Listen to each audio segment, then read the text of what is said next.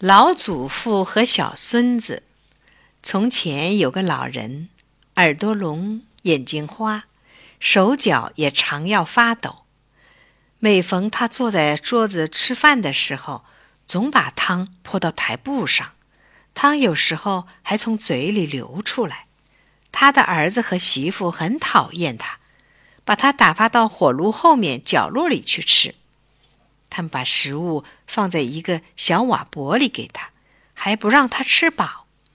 老人很伤心，看到桌子就眼泪汪汪的。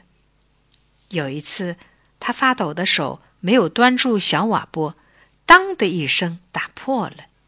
媳妇骂了他一阵，给他买了一个木碗。老人用木碗吃饭，这样永远也打不碎了。这夫妻俩有个六岁的小儿子。有一天，他捧着只当玩具的小木碗，放到碗橱里。父亲问他：“放那儿干什么？”孩子回答说：“放这儿，等你们老了，好用它吃饭呀。”夫妻俩相互看了一会儿，都哭了起来。他们请老祖父坐到了桌子边上。从此，老人又跟大家一起吃饭了。